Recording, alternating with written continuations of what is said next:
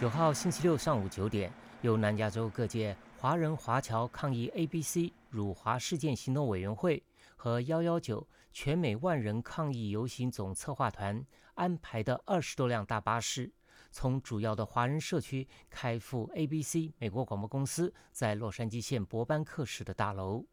一个台湾移民表示：“啊，我要告诉我的孩子，啊，呃，当。”把这种种族仇恨跟这种种族歧视当做是一件好玩的事来讲的时候，并不好玩。车上的气氛相当嗨。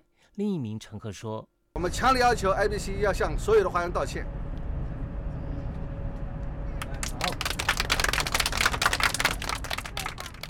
组委会成员之一的陆强是华人社团联合会主席，他说：“因为大家老百姓们听到这个事情以后，经费非常的充足。”所以我们就大量的雇佣巴士，我跟他们讲，钱尽管用，啊，不要不筹钱。我有这种活动，我华人都觉得是，呃，百年不遇到为自己争取权利的机会。前华人运输学会会长徐和生认为，这个事件促成了华人社区的大团结。徐和生表示。海峡两岸、太平洋三地、中国大陆、台湾、香港跟澳门全部都参与了，包括我们本地的很多呃华人华侨都大团结。这个事件发生在十月中，ABC 播出的一集《吉米·基梅尔秀》的深夜节目。基梅尔在儿童圆桌会议的搞笑单元询问孩子处理美国庞大国债的方法。一个男孩表示可以把中国人杀光。播出后引起华人社区的强烈反弹，ABC 和基梅尔都曾表歉意，但被许多人认为他们缺乏诚意。破例道歉，破例道歉。王田是全美二十七个城市在十一月九日同步示威的发起人。他说：“我们的诉求是让这个 ABC 的总裁抛利先生，又以媒体这个新闻发布会的形式。”在这个电视上，面对所有的这些海外的华人华侨，正式的认错和道歉。我们今天发出我们的声音，明天我们还要继续。直到洛杉矶的抗议活动主要是街头示威和讲演。海外华人，美国华人华侨事务委员会主席白国良指出，我们反对一切形式的暴力。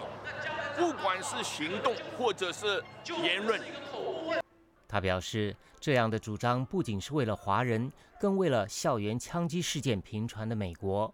白国良指出，我们不能够允许一个主要的媒体在他的节目上允许这样的杀人，说是杀人是有趣，希望大家能够面试。不能够再支持这样的暴力，或者拿任何一个种族来开玩笑。社区活动家莫布瑞兹认为，光开除一个节目主持人不够。他说：“ABC needs to come out and provide a rehab to this relationship. ABC 必须出面重建和华人社区之间的关系，因为它伤害了美国社会，而华人社区也是美国社会的一部分。”美国主管西半球事务的助理国务卿雅各布森上星期五在出访北京行程路过洛杉矶。他从美国之音记者口中得知这场风波后表示：“这是许多人公认的机会教育的时机。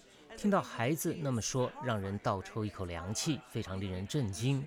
但我认为关掉那个节目不是答案。”应该和那些孩子坐下来讨论，让他们知道为什么那样是错的，为什么大众完全不能接受。组委会的张素九也从教育着眼，提出积极的建议。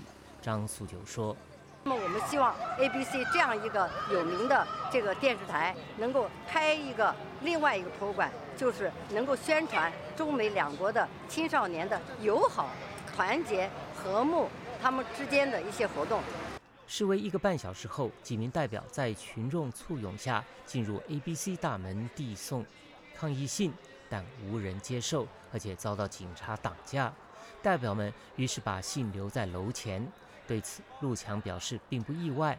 他说：“因为我们两天以前已经通过正式的管道通知了 ABC，那么 ABC 基本上采取是回避态度，不回答不回应。不过陆强认为目的已经达到。他指出，至少说是非常大一个警示，对对媒体来讲，你如果再要侮辱中国人的事情，那真是要三思而而后行。这次活动的义务律师之一的刘龙珠也认为活动非常成功。他表示，在遵守美国法律的前提下，我们在行使我们宪法第一条给予我们的权利，那就是言论自由。陆强表示，组委会将开会制定下一步计划。刘龙珠律师则声称将考虑进一步的法律行动。他认为，基梅尔和 ABC 不仅可能违反了民权法案，还可能吃刑事官司。刘龙珠表示。他这个节目是事先录制好的，并不是一个现场的节目。但是 ABC 他选择播放，这点就是他的疏失。那第二点呢？由于他的疏失，造成了我们广大华人民众的感情上受到很大的一个伤害。呃，然后可有的人呢可能需要去看精神科医生，有的人呢可能就是晚上睡不好觉，吃不好饭，觉得很屈辱、很愤怒。从这个意义上来说的话呢，我们可以多告他两条。他强调只能向前。刘龙珠说。我觉得 ABC 没有接收那封信是一个非常非常大的错误，他必须要为他的付错误付出的代价。我觉得我们必须有后续的行动，让他接受这封信。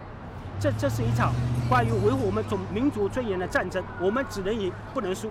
主办单位在巴士离开前还呼吁民众把垃圾带走，为这次和平示威画上干净的句点。